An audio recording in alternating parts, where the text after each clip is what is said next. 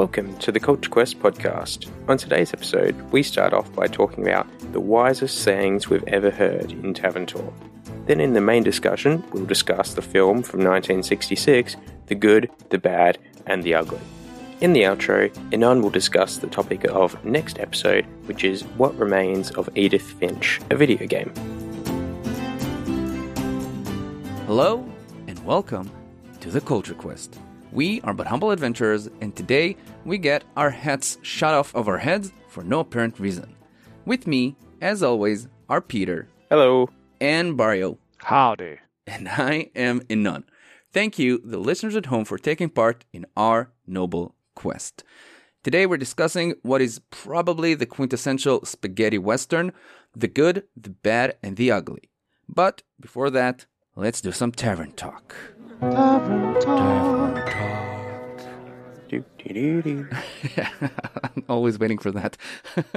so, today on Tavern Talk, we've asked ourselves the question what is the wisest saying you've ever heard?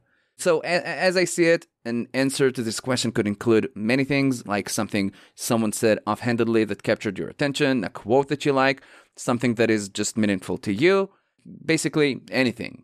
Who wants to go first? Peter. Alrighty. um, mine's going to be the shortest.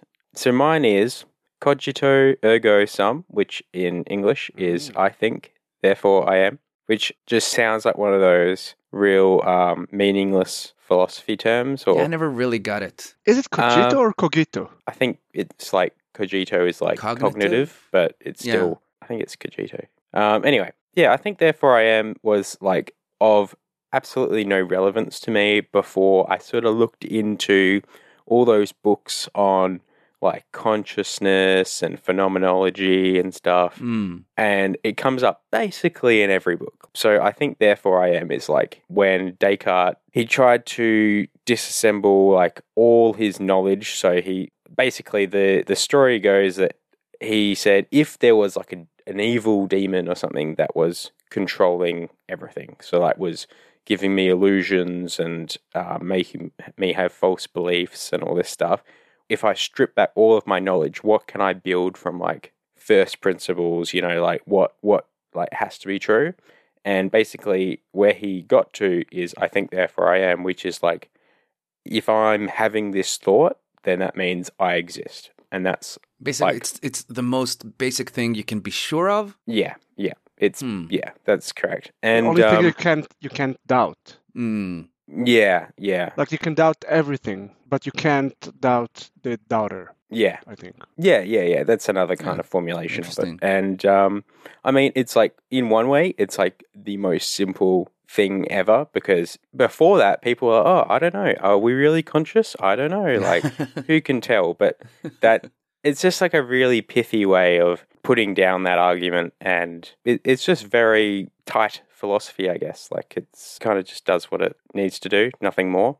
I'd say Descartes was wrong about like pretty much everything, except this is like the one thing that's like still holds up and probably will hold up forever. Like there's no science that could ever sort of undermine that quote. It's Hmm. pretty spot on. I don't really know like the the works of Descartes or, or anything. Is there like other things he said that I might be familiar with? If he was bang on about this quote, right? He he also thought that there was like a Cartesian, which is from Descartes, Cartesian theater, which is where there's like a mini homunculus in your mind that views everything. So like all the where you see things and hear things and smell things, they all come together in like a movie theater where Mm. the little homunculus kind of views it all, like it's all comes into consciousness. So all the thoughts that arise come through this little window and then that's how they're all viewed. It's not just that it's incorrect, but it was just a bad way of thinking about things because people began to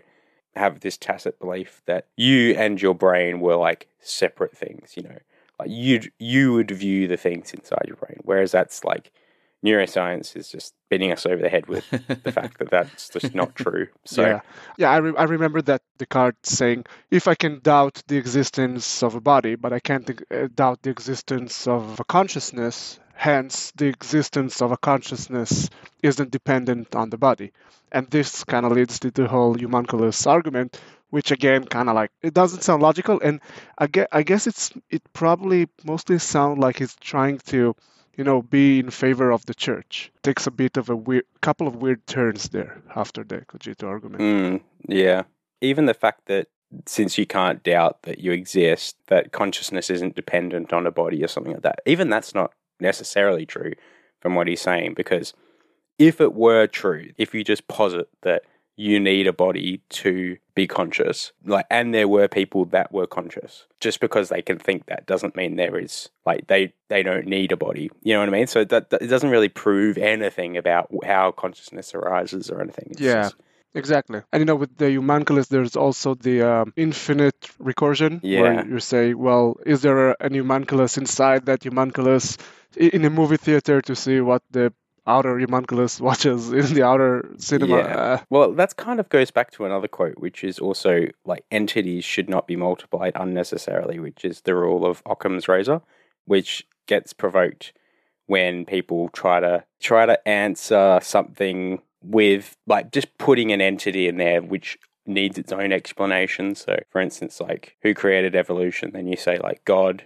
but then you got to say like who created God, which is another infinite recursion. So, if you have evolution that can explain it all, Occam's razor would say that you shouldn't like involve anything that doesn't need to be there. and so, the funny thing is that Occam himself was a monk, I think. Oh, really? Yeah. really, hmm. It's funny because Occam Razor is kind of like cutting his head. Yeah. uh, Barry, do you want to go next? I will take something that I recently saw because there's so many smart quotes. You know, it's not smart, smart like it's not it's not smart from a philosophical point of view. Maybe I'm getting it wrong, but like I this is kind of like something that I think is very important to to remember. So in that kind of way, smart. And it goes I stop telling myself that I'm lost. I'm not. I'm on a road with no destination. I'm just driving with hope that I'll find a place that I like and I'll stay there. I'm not lost. I'm on my way. It's a very smart quote because it takes a bit of the pressure off. You know, once you get to the place that you are going, assuming that you will get to a place, then you will kind of know your way. But it's okay that you're you're not you don't have everything figured out. So I think it's something good to take with you. So it's uh, street smart. All I can say is it reminded me of the Proclaimers song um, called "I'm on My Way," which is like "I'm on my way, I'm on my way to happiness today." You guys know that song? No. Mm, no. Oh, well, that sucks then. the people listening will get it and they'll love that song. They'll look it up. I like it, but you're not going to get a five star Uber rating from me. That's all I'll say. I, I like this kind of way of thinking. I totally agree with it. Like, um, just just because you don't know where you're going doesn't mean that you're not on the right way. It doesn't mean that you're doing something wrong. Where where, where is it from? Where'd you find it? I don't it? know. I think like I, I came across it a couple of years ago, and I saw it again uh, recently. There's a there's a Facebook page called uh, Word Porn or something like that. Uh, So I think I saw it there a couple of years ago. So uh, actually, it's uh, the the saying I wanted to bring up. Not really a saying, something just something someone said that I kind of liked. Isn't too far away from from yours, Baria, from what you brought up. I wanted to talk about something that CGP Grey had said. CGP Grey, he's mainly known for his YouTube channel, which I think is one of the more popular channels on YouTube. Um, he mostly does um, videos in which he kind of charismatically explains stuff. But, you know, in the last couple of years, he also did a few videos about ideas he had about life and productivity and stuff like that. And I don't know, I kind of see him as kind of a YouTube philosopher now, kind of. And I've been following his channel for, I don't know, who knows how long, like years. And uh, a few years ago, I also started listening to two podcasts that he does. There's Hello Internet, which he does with Brady Haran, which is another YouTuber. It's kind of a two guys talking about whatever podcast. It's really, really good. And there's Cortex with Grey and Mike Hurley, which started as a podcast about kind of Grey's work methods and productivity and stuff like that, which I also found really interesting. And, you know, throughout the years, I kind of took a lot out of Grey's book. Like, I find his approach to things, to, to life, to work, to, to all kinds of things, a, a bit weird, but really interesting. and you know it kind of affected the way I do things a bit. And here's what I wanted to bring up. I think that in one of the Q&As he did on his YouTube channel, he talked about how he disagrees with the idea of follow your dreams, of following your passion or do what you love. Which at first kind of took me by surprise, uh, because obviously, who doesn't want to follow and achieve their dreams? And, you know, on the surface, it's kind of a positive idea to follow your dreams. But, well, his explanation was that if you're truly passionate about something, you're probably already trying to achieve it. Like, if you're really into playing the trumpet, it's not like you need someone to tell you, hey, you should play the trumpet. That's true. I've never thought about that. No one's like, oh, do I have to follow my dreams? Yes. yeah, that actually makes a lot of sense, but I did not think about. Yeah, it, it feels kind of like a default yes. Like, yeah, that, who doesn't want to follow their dreams? But it, it kind of implies blindly following your dreams, if you know what I mean. I don't know. Like, the absolute majority of people don't really have a clear idea of what they want to do, or they don't really have a very specific passion or dream that they want to achieve uh, the idea of following your dreams is, is not exactly the right path to take always. Like, I may be wrong, but I have a feeling that there's a lot of young people out there, or maybe not even young people, just people out there who aren't exactly sure about what they want to do in life and they feel a lot of pressure to figure it out. And it's not as easy as just settling on a dream. And I don't know, to add to that pressure, the idea that you should have a dream to follow just makes things worse. Like, you can end up deciding on a dream and, and, and then put a lot of time and effort into trying to making that dream come true while also kind of setting for yourself a high bar in order to achieve happiness. And sometimes without really realizing what achieving the dream even means or what it would take. And i don't know then you could start questioning whether or not that really is your dream. You can find yourself looking for a new dream and then going back to where you started, just chasing something that doesn't really exist because you don't really know what that dream means. Instead of setting your mind on one specific, hard to get goal, maybe the right thing to do is just trying doing all kinds of different things, learning from the experience, building up an idea of what makes you happy, and creating a clear picture of something that you would want to do and something that is within your reach and aim for that. Uh, this also has to do with the idea of how can you even tell what your dream is without ever even experiencing it? I, I had a dream of becoming a musician. I never really knew what being a musician meant like at all. So I totally believe in trying different things, understanding what works, what doesn't work for you, what you're good at. Maybe you'll find that you're interested in things that you, you've never even considered and taking things one step at a time instead of setting like an unachievable goal. Uh, it reminds me of the joke about there's this archaeologist that goes to a shrink, right? And he's telling him, "Listen, doctor, I'm just sad. I'm incredibly sad, and I don't understand really why. Because I'm living my dream. You know, I from the second grade, the moment that I saw Indiana Jones, I dreamt of becoming an archaeologist." I read books about it, and when I got to high school, I picked uh, archaeological courses, and I went to archaeologist uh, uh, university, and, and I did everything, and now I'm I'm a fully qualified archaeologist, and I'm not happy, and I don't understand why. So the shrink looks at him, and he says, "So you've let your entire adult life be dictated according to a second grade dreams." And the archaeologist kind of like put his palm on his head and he says, "Oh my God, you're right. Oh no, I feel I feel even worse. Oh, you're you're a terrible shrink. I, I don't feel better. I just feel I just feel worse." And the shrink looks at him and he says, "Yeah, I wanted to be a shrink since kindergarten." and that's kind of like a, nice joke that, that tells you you need to let your dreams evolve together with, with you. You can't you can't get exactly. stuck. Exactly. That's a great point. Like you can't set a high point that you want to get to and never let it adjust to what happens to, to you. Things change. It's very human to, I guess, to, to kind of like think that your dream will solve or all your problems and kind of be very fixating on, on that dream. It kind of reminds me of uh, Forrest Gump, where like everyone had their goals and Forrest didn't really, and he was just adjusting to whatever happened around him, and it kind of created this illusion that Forrest created this perfect life for himself while what he did was just accepting whatever happened and making the best out of every situation. Mm, yeah, that's a good comparison. Yeah.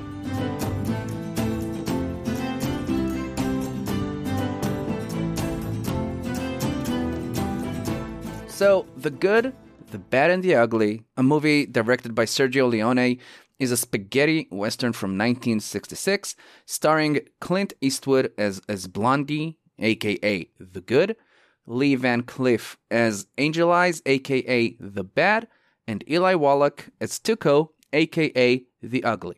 And I, I heard the term spaghetti western thrown around before, but I, I just learned that in the 60s, westerns were popular and, and a lot of movies were made in Italy. A lot of westerns were made in Italy. And this one, The Good, the Bad, and the Ugly, is probably the most important movie in that genre. So, this movie's uh, about the Wild West in America during the Civil War, uh, 1862 to be exact.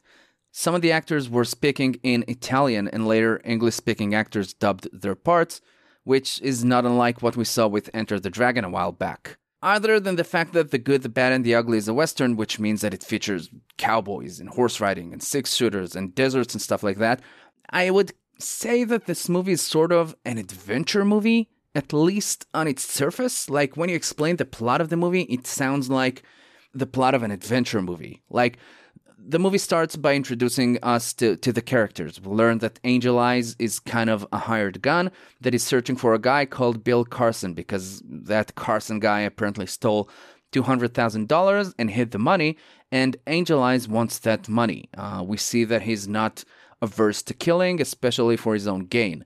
Tuco, at least in the beginning, is a no good criminal with a bounty on his head, and Blondie is a bounty hunter which captures Tuco, turns him in for the prize, and then we learn that they're actually working together. After claiming the prize, Blondie helps Tuco escape, and they share the prize. And after a while, Blondie figures out that the prize on Tuco's head is not going to rise above a certain amount, and it's just not worth the risk, so he leaves Tuco stranded in the desert. But Tuco survives and he wants to get even with Blondie. So he sneaks up on him, disarms him, and basically makes him walk around in the desert with no water or food until he almost dies. And then at this point, like the adventure stuff kind of kicks off, which I'll just say this is an hour and 15 minutes into the movie already. By chance, they run into a dying Bill Carson who shares with them the information about the hidden money. Uh, funnily enough, he manages to tell Tuco only at which graveyard the money is buried in, and he tells Blondie at which grave it's in. So if Tuco and Blondie want to get the money, they have to rely on each other. They have to work together and avoid Angel Eyes, who's also after the money, and will stop at nothing to get it. But the movie is more than just this adventure. It, it kind of explores the idea of good and bad with Blondie and Angel Eyes in each end of the scale, you know, the good and the bad. And Tuco, the ugly, is kind of in the middle, kind of being pulled to each end of that scale.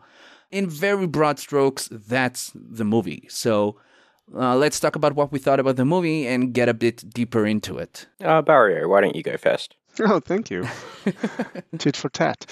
Um, well, this was the first Western I've ever seen. And obviously, I think it's probably the most famous Western that I've ever heard of. And it was better than I expected. Like, obviously, it was incredibly slow. Wildly slow. wildly slow.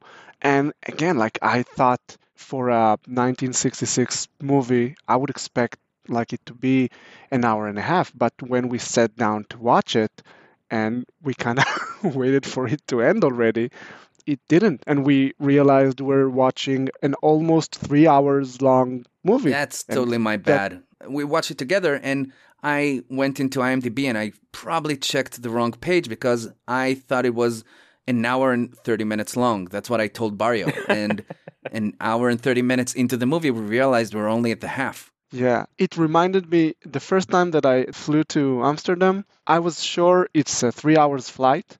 And kind of like after two and a half hours, people told me, no, it's it's five hours. Oh. Yeah, in the plane itself. And I was like, this completely threw me off of my balance because I have to be somewhere. no, because like you're expecting something to end. Yeah. Especially if it's it's kind of like long and tedious. Yeah. And when someone tells you in the middle, no, we like you completely miscalculated. It's it's twice as long as you thought. That's when you um, that's when you whisper into your um, cuff. Right, set the timer for another thirty minutes.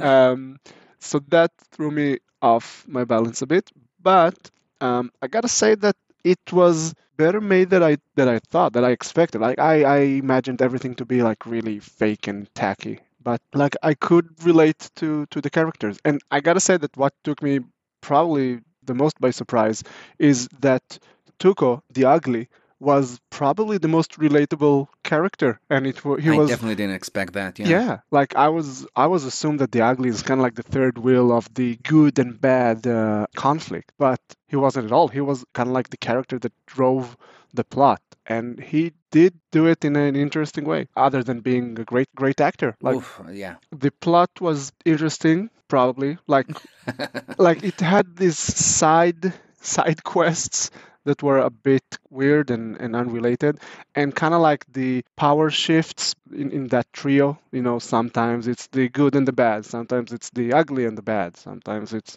all these mix and matches yeah. which actually was pretty good and i gotta say that the end was also kind of satisfying and i think like my last take on it it was interesting how the good the bad and the ugly none of them were actually really good or really bad or really ugly It was a bit ugly. yeah but not not incredibly No, not awfully. Yeah. The bad wasn't that much worse than the good. yeah Well, a little Uh, bit there- worse. You can question their motivations and kind of compare, but like I think that I saw that the good killed like eleven people throughout the movie, and the bad only killed like three. So Yeah, less screen time though. yeah, the good also left tuco like in the desert yeah. Yeah. that's, Left him to that's die. not that's not a, a, a good move No, that's, that's kind of evil The ending sort of reifies the good bit about him, but like I guess it's not as good as a title, but it's more like the marginally good, the sort of bad, and like the sometimes ugly. So I guess that would be their characters, but it's not like a. It's not like yes, he is so good, and like Yeah. compared to the other guys, you know, like he he's terrible, and the bad is just the worst person ever. Like it, it's they're kind of like not that far away from each other in the spectrum. Yeah. maybe I'm a bit of a of an ageist because I don't know. Like I, I would assume that this like a movie that old will be a lot more black and white, and and uh, I was um, happy to to find out that I was wrong. I actually heard that the movie didn't do well because of that. Also, like uh, as one of the uh, reasons, because like at the time, American westerns were really black and white, like you said it. Like heroes were heroes, bad guys were bad guys, and everything was kind of clear. And maybe because it was a foreign movie, but they weren't really used to having a hero that's also kind of an anti-hero. It didn't have those clear lines. Interesting. Yeah, I, I can I can see that happen. I actually really enjoyed this film. It it was long actually, and it was a little bit slow, but I think I didn't find that too bad. Like if I could have shortened it by maybe 15 minutes and cut through like some of the long walking scenes or something that'd be good. And if I could replace those 15 minutes with another 15 minutes of like the three guys at the end all just like looking at each other in like cold sweat, like ready to shoot one another around their rock with nothing inscribed on it, I would happily make that trade because It that was was just hilarious. the best. Like it must have gone you on liked for like it. two or the, three the minutes. eight minutes of Mexican was- standoff close-ups It was the eyes. best scene because I was trying to do like the game theory. I was like, oh, who who would it be? Like, surely the ugly guy. You know, he's meant to like have less will than the other two. Like, even though the guy's the bad guy is bad, you know, the bad guy usually has some sort of like, you know, bottle, and the ugly guy usually just like cops out first. But then I was like, oh, actually, I don't know. Maybe they'll surprise us. The good guy will shoot first. That could be a thing. And I'm like, actually, no, it probably will be the bad guy. Like, honestly, like it gave me so much time to contemplate it. I actually didn't know who was gonna like shoot first. Everyone wanted to shoot first, but everyone knew that it was a bad idea. It was like a battle of like who could resist the longest. It was it was fantastic. Like, it was like my favorite scene. I'm so glad to hear it. I thought like it's eight minutes long, and I agree. I thought I thought it was really good, but I thought they could do it with like four minutes instead of eight. Nah, I should have gone on longer. I would have loved to seen it where my mind would have gone after like twelve minutes. That's interesting. and also, uh, I could not believe Clint Eastwood is in a 1966 film. I, I guess I haven't seen Clint Eastwood in a lot of things, but I was thinking he was like 60 to 70 at the moment. So then I was like, wait, um, 66, he must have been like a teenager or like younger.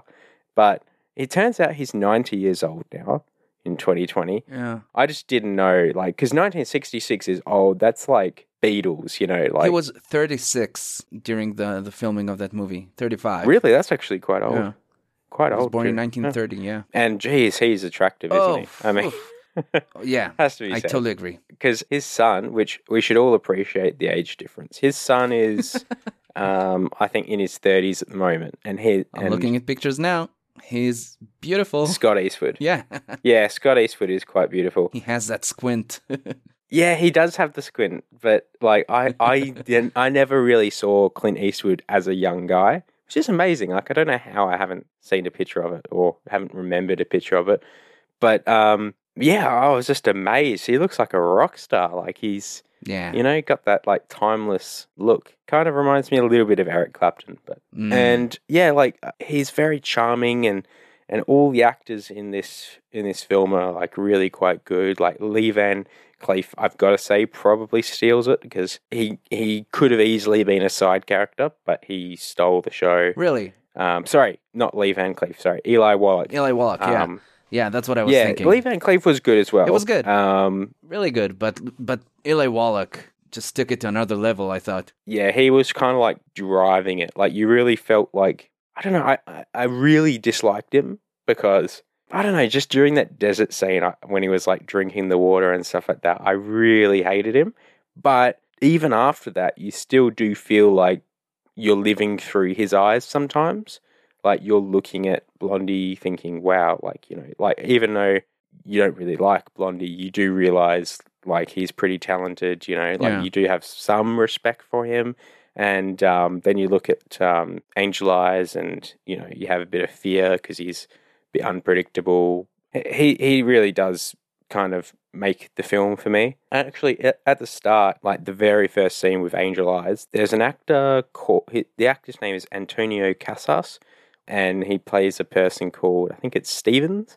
And I actually got like he he gets killed straight away, Yeah. and for some reason I got mixed up. Like in the first five minutes, I thought that guy was the ugly, the Tuco, Mm. and I was like, wait, did he get killed? Is this like a flashback? Like, I don't know why. They don't even look that similar. But I got a little bit confused. So I had to like rewind it. But um, yeah, I was pleasantly surprised. Like, I, I guess I thought it would be slow, and it was slow. So that's one thing I guess I was right about.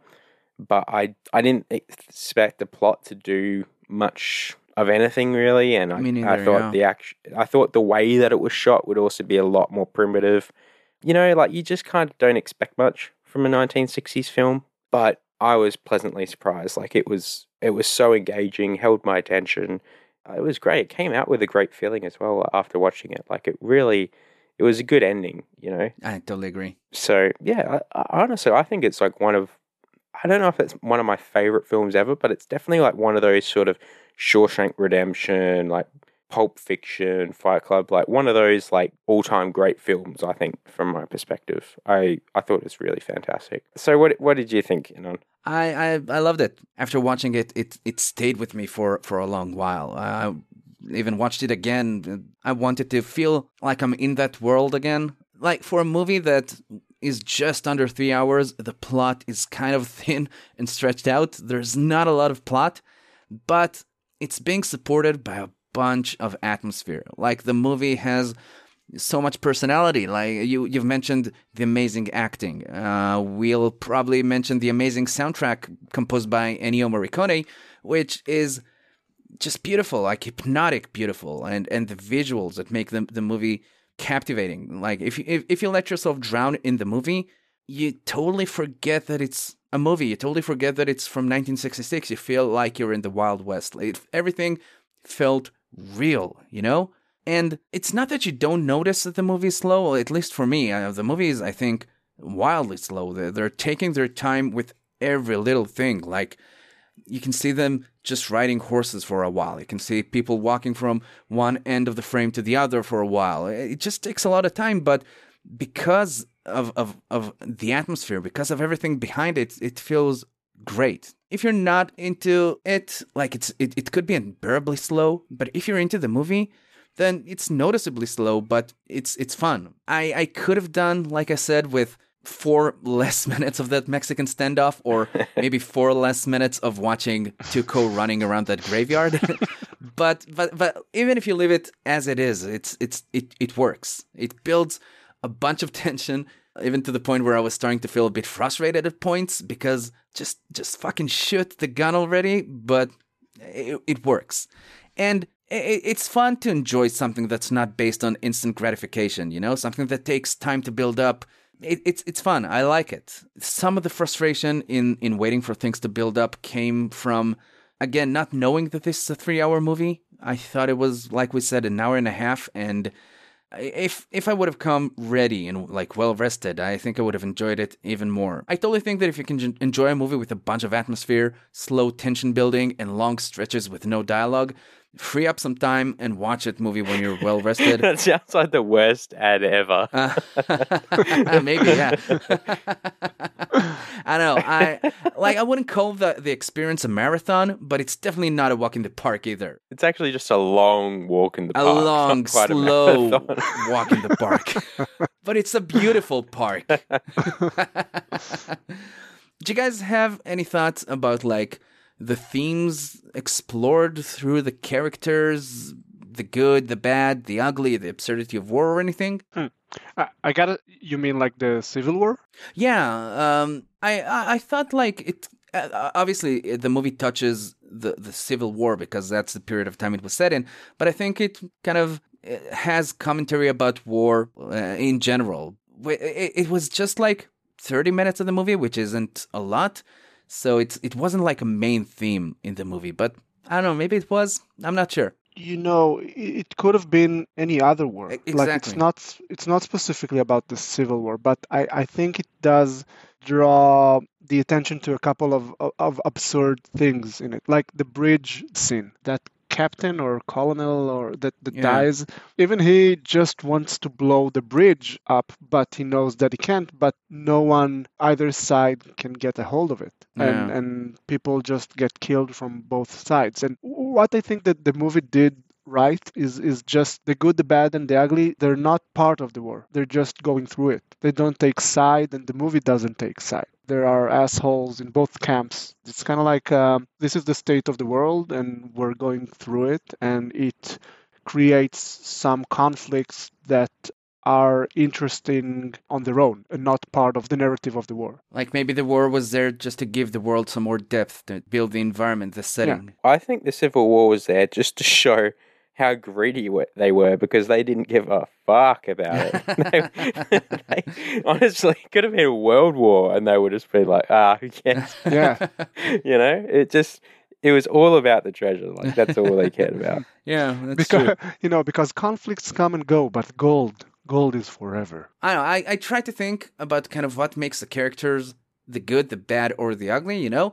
I think the easiest one to figure out is Angel Eyes, the, the bad. Like, he's selfish throughout the movie. He wants a gold, and he doesn't mind killing for, for any, even bits of the information about it. And he's not even considering working with anyone or sharing the money. I think, like, there was a minute there where he was working with uh, Blondie because Blondie knew the name on the grave and he managed to get the name of the cemetery from Tuco. But I'm sure that he wouldn't share a bit of the money. I am sure he would have really. I, Blondie. I had the opposite intuition. Really? I thought because hmm. Angel Eyes kind of struck me as the person that would stick to his word. Because the first scene where he says like, you know, if someone pays me for a job, I do it. I thought yeah. maybe that there was some honor aspect there, which maybe like if he said he'd split it, he'd split it. Maybe. I mean the first scene, that's pretty much why he's the bad. He kills a guy. Like, what what what was the first scene again? Where he gets paid like five hundred dollars to do one thing, and then he gets paid another five hundred from killing someone yeah, else. To go get the name from that Stevens guy, and then Stevens wants to pay him to not kill him and go kill the other guy, or something. Ah, yeah, yeah, that's right. Yeah, he also kills that guy's son as well. Yeah, which Pretty sucks. I, I I think Blondie as the good is a bit more interesting. Like I think that the bad, you know, they're telling you that he's bad and he's basically bad throughout the movie. But Blondie, like we said, is not exactly good. He he he does a lot of awful stuff. Like I, that's why I think he's more interesting. Like in the first hour or so of the movie, he doesn't seem to be even good at all. Like he's a bounty hunter that cheats the system by turning in the same bounty over and over again. He kills people on the way. He eventually turned on his partner Tuco and left him to die. So you keep thinking he's not exactly good. But I think that after that part of the story, you know, like Tuco takes his revenge on Blondie, and in a way, he punishes him and maybe kind of cleans his slate or resets his karma meter or something. He kind of tortures mm. him to the point of nearly dying, and then Blondie is revived in, in that frontier mission or, or church or whatever it was. So I think that maybe was a turning point for Blondie. And after that, he doesn't seem to be a changed man exactly, but I think that, you know, the moment where Blondie proves his his goodness is when they meet the, the Yankee army that were fighting for the bridge we've mentioned. It's a constant fight for for a very minor strategic location, and he sees how needless it is. Like he even comments saying, "I've never seen so many men wasted so badly." And he and Tuco they, they blow up the bridge, which leads up to ending that battle, which probably saves some lives. And obviously, they needed to blow up that bridge to clear the battlefield and get past it to get to the gold. But I'd like to think that if Angel Eyes was in that position, he wouldn't have cared or empathized with the men who were fighting. Like, we see Angel Eyes earlier in the movie taking a position with the Yankee army, but it kind of seems like that position is just comfortable for him in terms of advancing his agenda. Like once he gathered some more information about the gold, he just left the, the, the Yankee army and he basically uses that war for, for his advantage in a way. I think that's the main difference between the good and the bad. I may be making things up. I'm not sure. Refresh my memory, but remember when they clear that bridge and then they go to the other side in the morning after taking like a snooze? Yeah. Remember how they see that guy in that like blown up house? Yeah, where he finds his poncho. Yeah, what what do they do um to that guy? Uh, basically, I think that guy is dying. I think he covers him up with his coat and gives him a cigarette yeah. and leaves him to oh, die. Oh yeah, he gives him a cigarette. That's right. Yeah. Yeah. Yeah. So yeah. that was quite a good thing to do. Like you wouldn't imagine any of the other two doing that. No. No. So those are like the bad and the good. And and, and Tuco the ugly, he keeps flip flopping between being a good and a bad guy. And in a way, he's the ugly face of humanity, or maybe he wants to be good, but his ugly side comes up often. I'm not exactly sure. But like we'll learn a bit about his past, and it kind of seems that he knows that he's a lousy person, that he's done a lot of wrong. But it seems like he's not really, at least he thinks that he's not really in control of his life. It seems like the world they live in kind of forced him into being what he is, and he's just trying to survive. I don't know. In the end, they're all after the gold. You know, they're all trying to become rich, which is seems a bit greedy, but you can make the case that in the Wild West, to have money meant to survive, and you can't blame anyone for wanting to survive. Oh, both Blondie and Tuco were willing to share the money, even though Blondie never fully trusted Tuco for a second, and Tuco tried to take the money for himself. Or, yeah, I guess, but they didn't really ever have like a formal bond about sharing no. it. Like, I guess they did, but like, I think it was kind of like a it was agreed that they would probably fight over it. Whereas, well, I, am still sticking to my theory that Angel Eyes would have shared the money with. Uh... I think so. I think he would have shared it with, like, just because the he didn't torture um, Blondie either, which was kind of like a, you know, he had some respect for him. So I thought maybe. I think I don't know if it was respect. I think he just knew it would be a waste of time. Uh, Blondie wouldn't actually. Break. You know what? He kind of does seem like a hired gun. Like doesn't have any morality, more just like or any code that he'll just do whatever for the money. So yeah. actually, I'm probably going to revert back to what you said, where I think he's all about money. So maybe that he wouldn't share it. I think maybe you're right. I don't know. I I don't fully get the characters, but kind of my point is the characters are very interesting in this movie. Like there's a lot to hmm. compare mm. between them. There's I, I really enjoyed seeing how they reacted to each situation. All three mm. of hmm. them think they were uh, much better than I expected them to be. Yeah, yeah. You could tell how bad Angel Eyes was through the the long scene. Well, every scene's a long scene, but the the um, I was trying to think the, where they're all with... playing like the the instruments and yeah. Tuco's getting um, beaten because the guy like stops playing because he knows what what's happening to Tuco, and obviously a lot of people have been through that at that camp, and then the guy's like, no, no, keep playing he's like, oh. So yeah, there's a scene um, where they're playing music to kind of drown out this the noises of torturing Tuco, uh, so the the high command wouldn't hear it. You know that a lot of people in there would have had a similar treatment. Yeah. So whereas like I don't think Blondie would like systematically go through people and like torture them. Yeah, yeah, Same with Tuco. Like Tuco is like that's not his like purpose to do things for. You know. yeah. I don't know. I, I really I think my favorite character, just like Boris said, was Tuco, played by Eli Wallach. Like I loved how he kept switching sides, becoming good or bad as it suited his needs or suited his impulses. Like and when he needed to be bad, he was as bad as it gets and I hated him. But when he was good, like I really felt for him. I wanted him to succeed. I think his character was easiest to, to identify with. Now, mm. I fe- it felt alive. I thought that his character was maybe the toughest to portray out of the three main characters because, like, Blondie mostly just squinted, Angel Eyes mostly looked devious, and Tuco's character was Yeah. very expressive. Like, it was easy to see what he thinks and mm. feels, even when there were no dialogue to explain it. I really enjoyed mm. Tuco. Something I did enjoy about Blondie was up until the scene where he has to go out to the desert and walk until he dies, basically. He did seem sort of untouchable, like he could do no wrong. And more importantly, that he couldn't really suffer. Like, I, I thought he kind of just, you know, always lands butter side up, like, never sort of gets a scratch on him. Yeah. But then I was kind of like rattled when he was walking and like you could see the scars on his face and he legitimately was about to die. Yeah. Like so it happens with a lot of movies in modern times, not all movies, but the the hero sort of gets away unscathed and they never look compromised. Like sometimes they do get like a blow against them, but they always take it in their stride that you never see them. It's like one of those CEO like kind of things. Like never let them see you struggle. Mm. You know what I mean? Like Yeah. even if you are, you never let other people see it. It's kind of like that mentality, but in a character. And a lot of movies nowadays are even sort of going against this, where like the hero is like a brawler. They almost almost get more punches laid against them, and but they get the job done. Yeah. And then when they come out of a fight, they look terrible. It's like, well, if you see me, you should see the other guy, kind of thing. You know.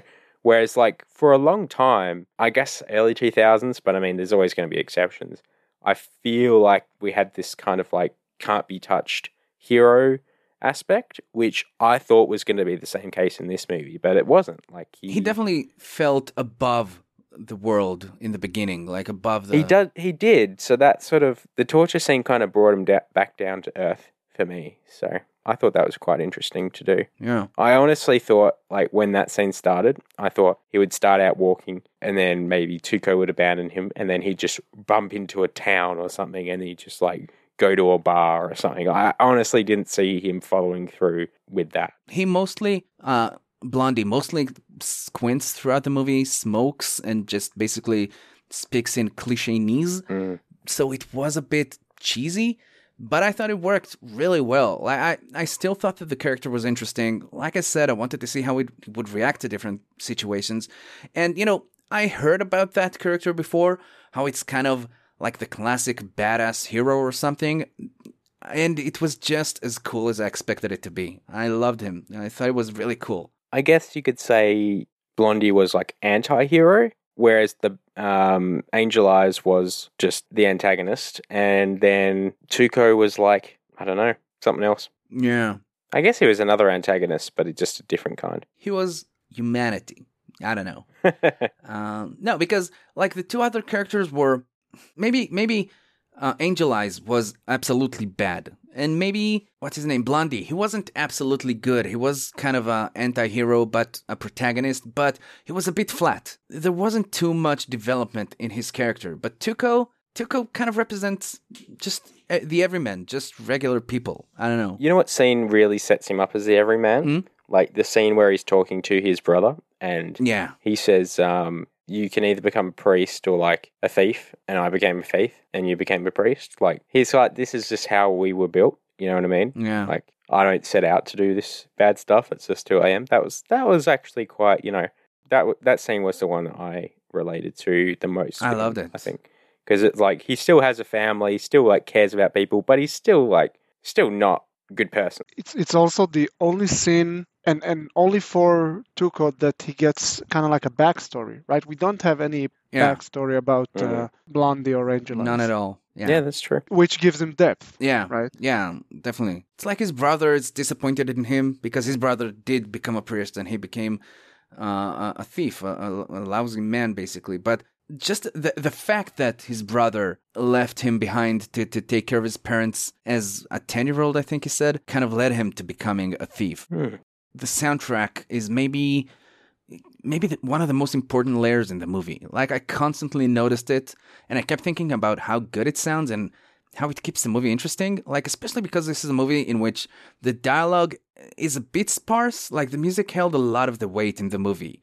Now, definitely more than in an average movie. You know, obviously, in the very first seconds of the movie, you hear the, the theme music, and I immediately recognize it. I didn't know it was from this movie. It must be one of the most recognizable themes ever, right? Yeah. Oh yeah, yeah. I thought honestly, like when I when it came, I was like, oh, that they're just using the generic thing, but that was actually like Yeah. originated there. yeah, I didn't know it was from here. Like anyone I know would be able to complete this bit if like Bar- like Bara just went wow wow wow. Everyone knows how it, it ends, but I didn't know it from it was from Yeah. here. Really surprised me. The, the the the soundtrack was brilliant throughout the movie. But I'll mention that I'll listen to the soundtrack on its own a few times. Did, did you? No, Peter, I- did you I didn't listen actually. to movie soundtracks at all? I don't. I'm not a movie soundtrack person. Really. I I expected to enjoy it. I really enjoyed it throughout the movie. Yeah, without the movie, it, wasn't the same thing. Like I guess that's also a good sign of for the soundtrack because I didn't really pay attention to it because it blended throughout the movie. But what's the soundtrack like? Um, it's 21 tracks, 55 minutes, right?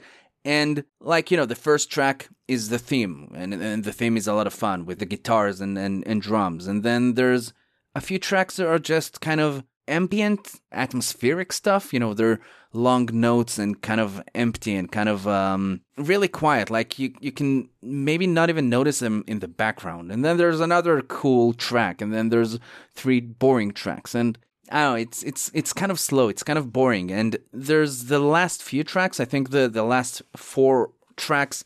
There's uh, you know the music that's used when Tuco is running throughout the the, the cemetery there. It's called uh, the Ecstasy of Gold, and then there's the trio, which is uh, the bit with uh, the Mexican standoff. Those tracks are amazing. There's a bunch of amazing tracks throughout the soundtrack, but there's a lot of kind of boring tracks as well. Yeah. I didn't really notice it on the first watch, but when I kind of watched a, a few selected scenes again, or when I watched the movie the second time, I realized that there's uh, quite a few wide shots in this movie, and the characters in those shots were kind of moving slowly around the screen and, and everything, and it kind of felt like everything was calculated in those shots. Like there was a lot of thought into designing them and a lot of work put into designing everything in them. The cemetery shots I thought were amazing, like just beautiful.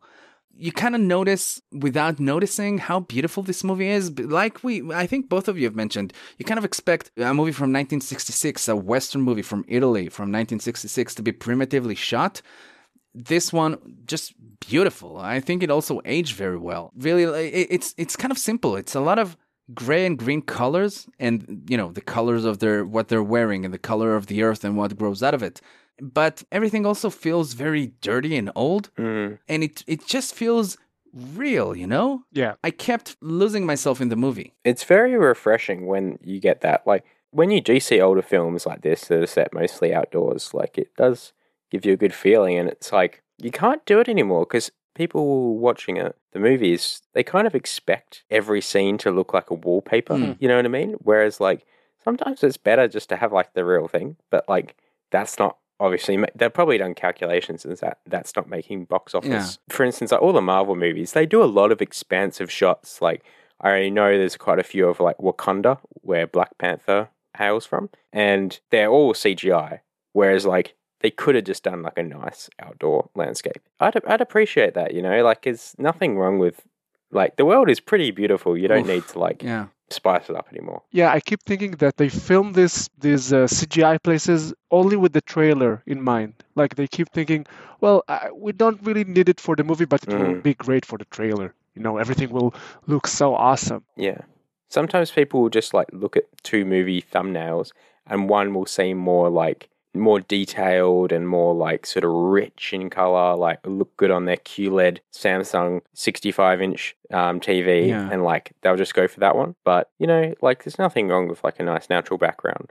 Also, another thing is I I like those 90s films where you can see like Manhattan or like one of those skylines Mm. and you don't see like the perfect sharpness. Like you see a little bit of the smoke, you see like, you know, a little bit of like the dirty windows and stuff. It's not cleaned up. Which yeah, and you see the sun, which sometimes like blurs out or kind of there's some like whiteness on like some of the windows and stuff. But it's like you're actually in Manhattan and you're looking out at the sort of the skyline. I love that, and it happens a lot in the '90s because Manhattan was one of the like the biggest cities where you couldn't really do it with a lot of cities because they hadn't like come up yet, and Japan wasn't as sort of like in the Western world. You know what I mean? Like it, it they weren't filming as many movies for the Western audiences there. So Manhattan was like the one you wanted to use. You know, like Sex in the City, that kind of stuff, Friends.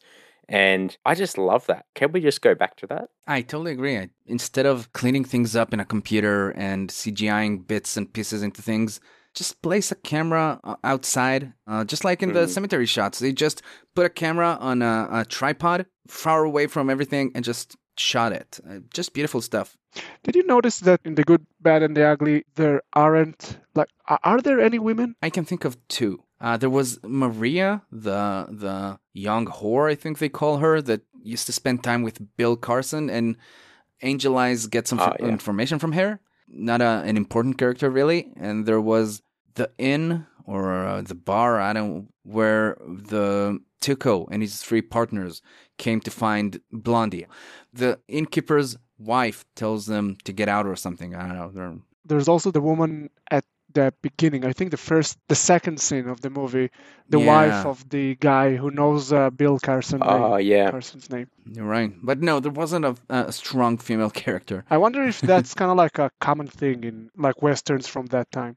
Or movies. so I expected the gold at the end. I guess it was gold, but like I was hoping there would be some like bills there, like some like Hmm. actual sort of notes, because like I thought Bill Carson would be like Bill Larson, and it would be like dollar bill Larson. yeah. But um, I was very jokes. disappointed.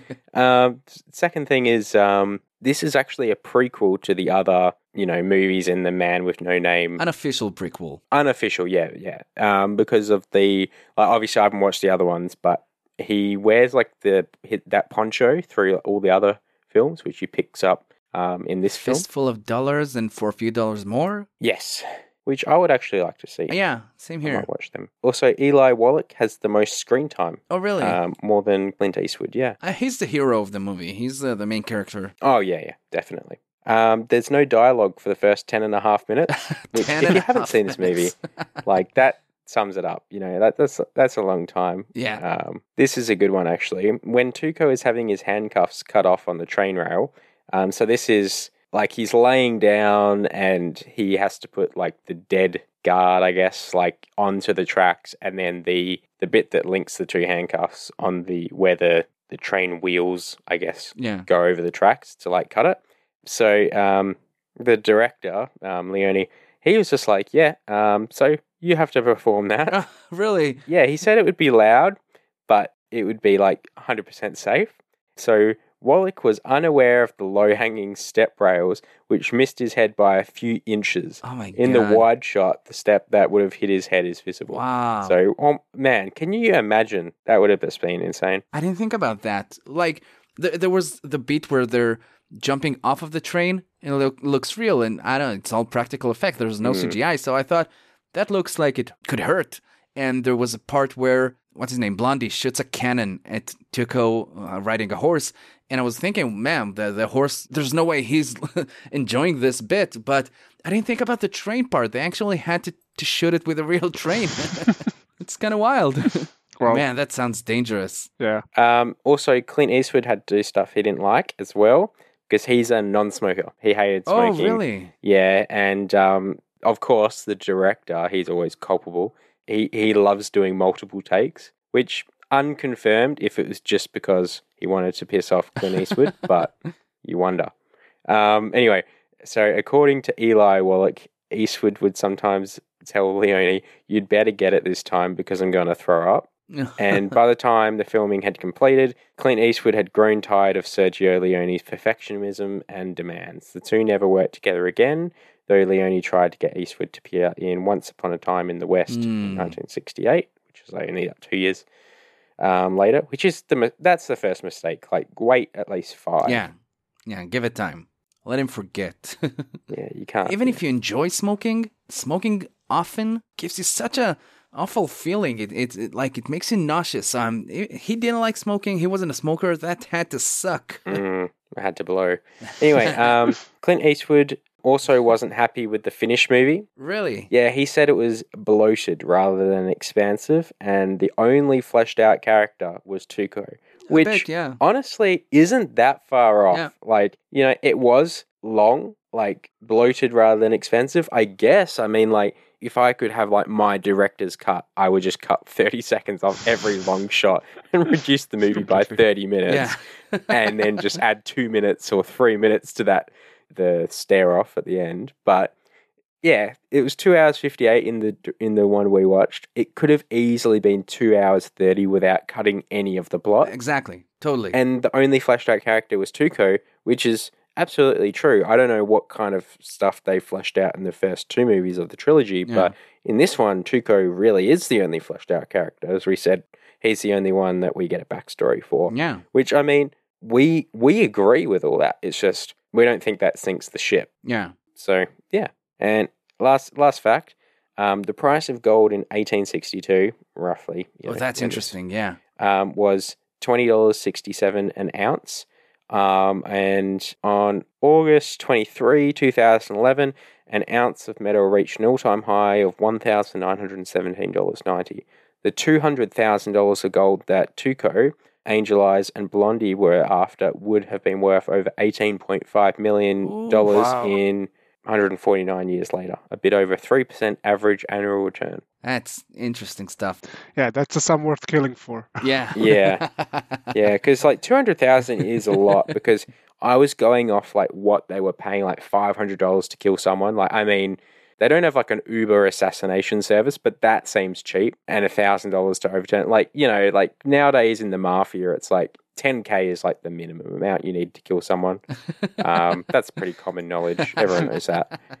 And like $200,000 of gold was a lot back then because you could kill like, oh, I'm so bad at math, guys, but like 4,000 people. I don't know, something like that. But you could kill a lot of people with that. Um, or you could just buy a lot of things. But like coffees for like what, 50 cents? I, I don't know, guys, but, but it, 200,000 is like more than like, it's much more than what it is nowadays. Yeah. I think it's like yeah. much it's in the millions at least Yeah. even just going off that gold index you know so um, set you up for life whereas 200000 would do a lot of good but probably wouldn't set you up for No. life Yeah. so even half of it is like very good Yeah. even a third of it is pretty good if they get all get along with it Yeah. Totally agree. six and a, six million each Uh, i mean if we bad. all got into a fight about like podcast rights or something i'm happy to go thirds like Yeah.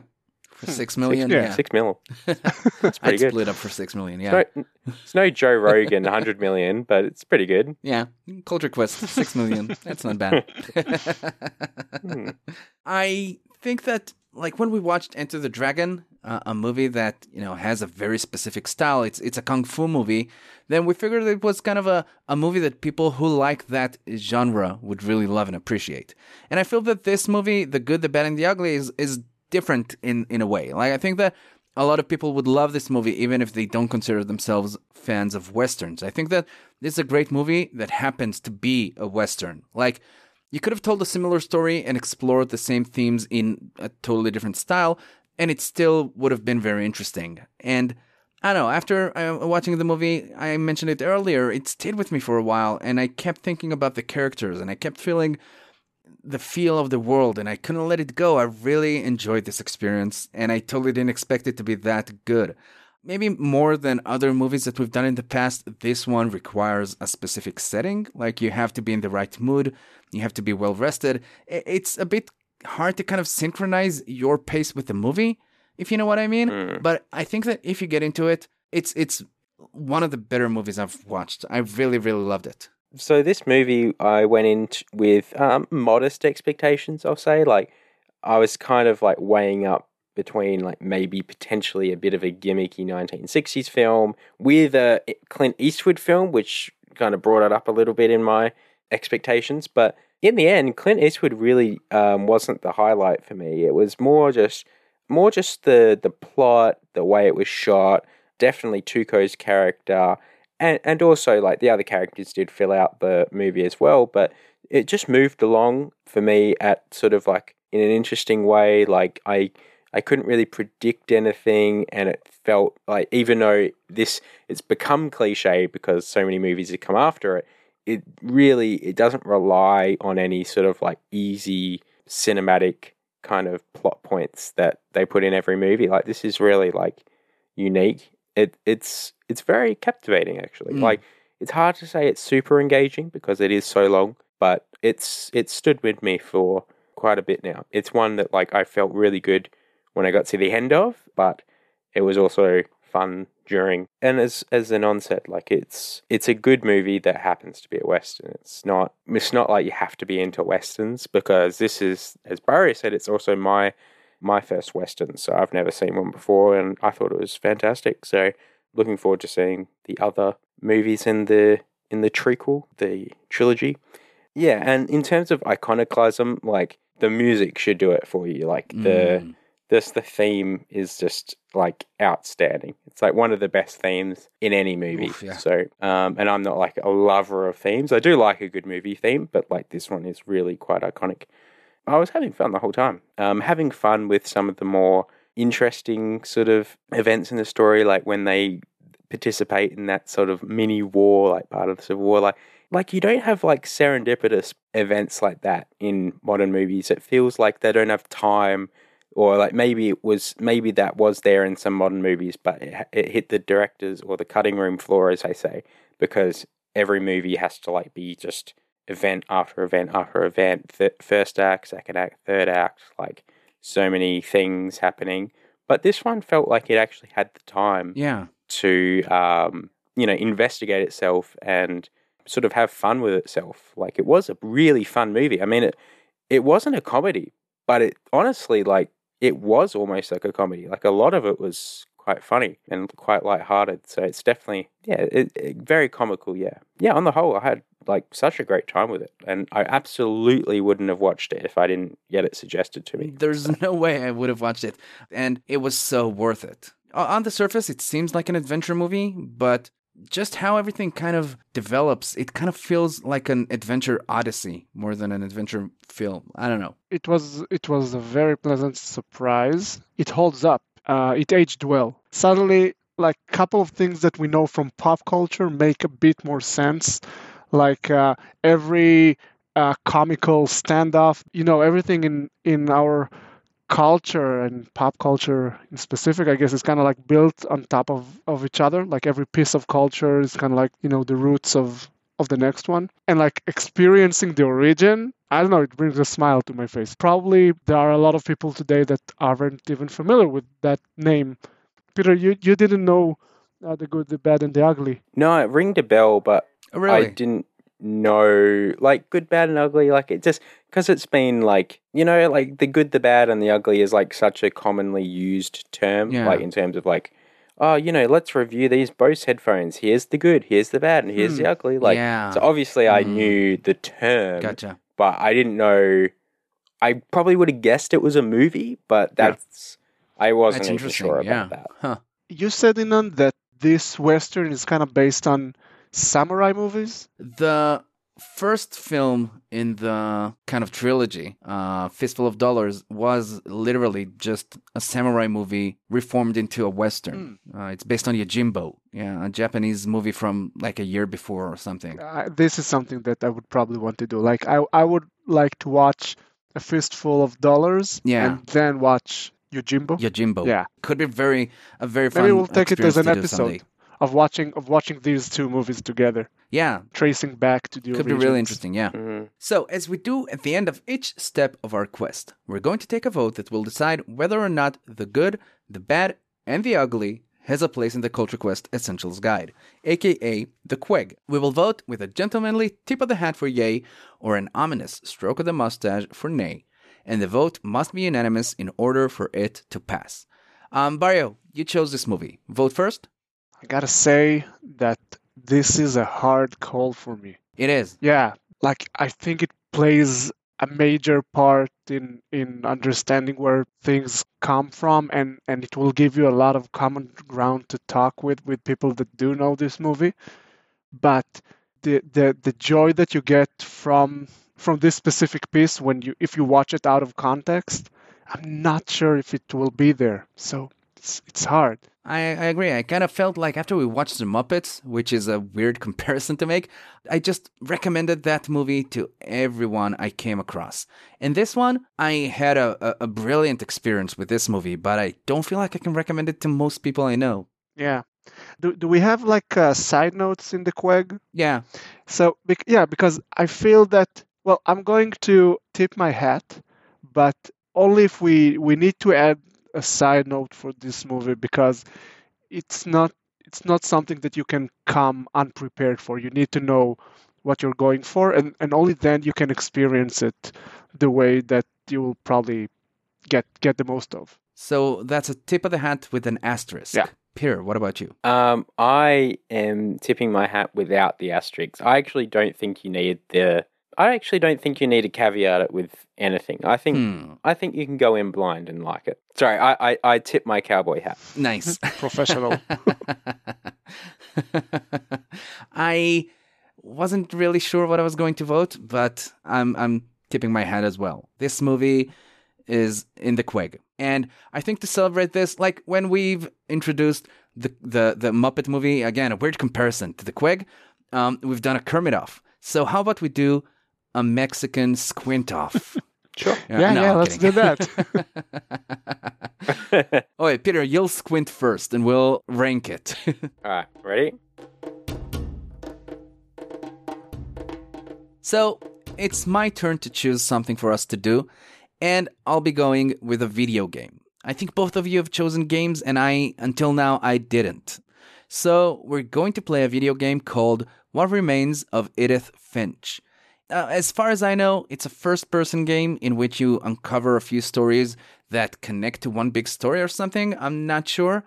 And I think that it contains a few different kind of mini games or puzzles to solve.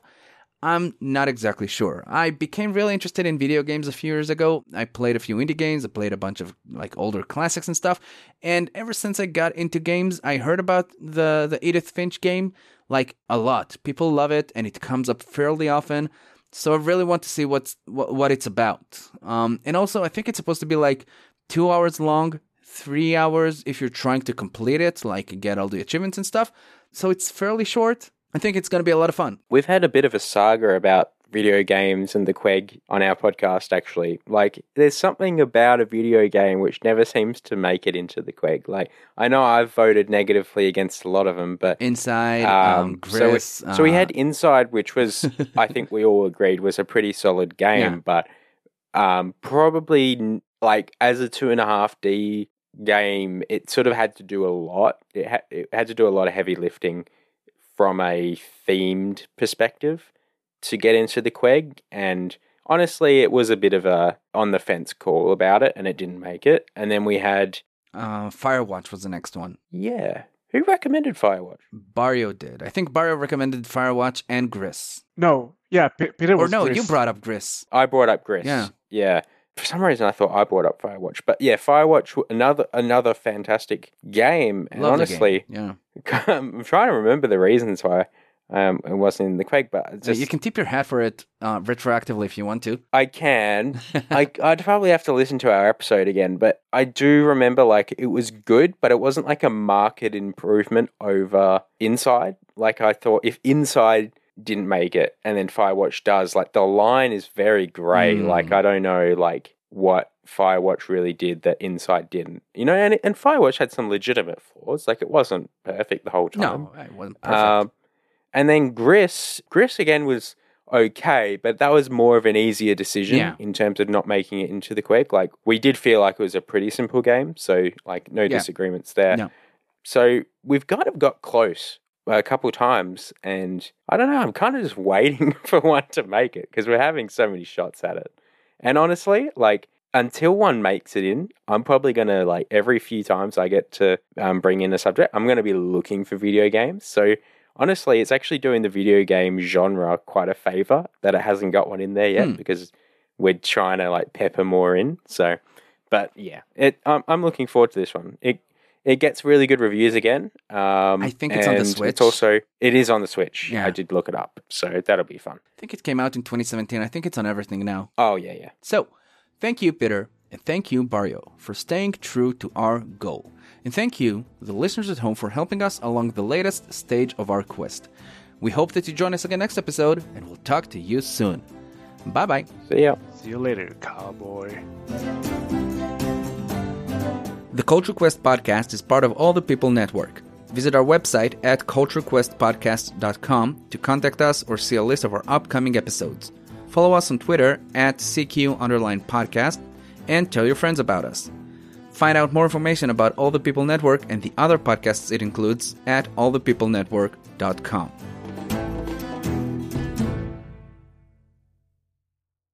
Thanks for listening to today's episode. I just wanted to bring to everyone's attention all those people that are currently stuck without their phone and are forced to continue listening to this unless they pause it and then have to contemplate, you know, the state of their life and other things. So you'll probably just continue listening.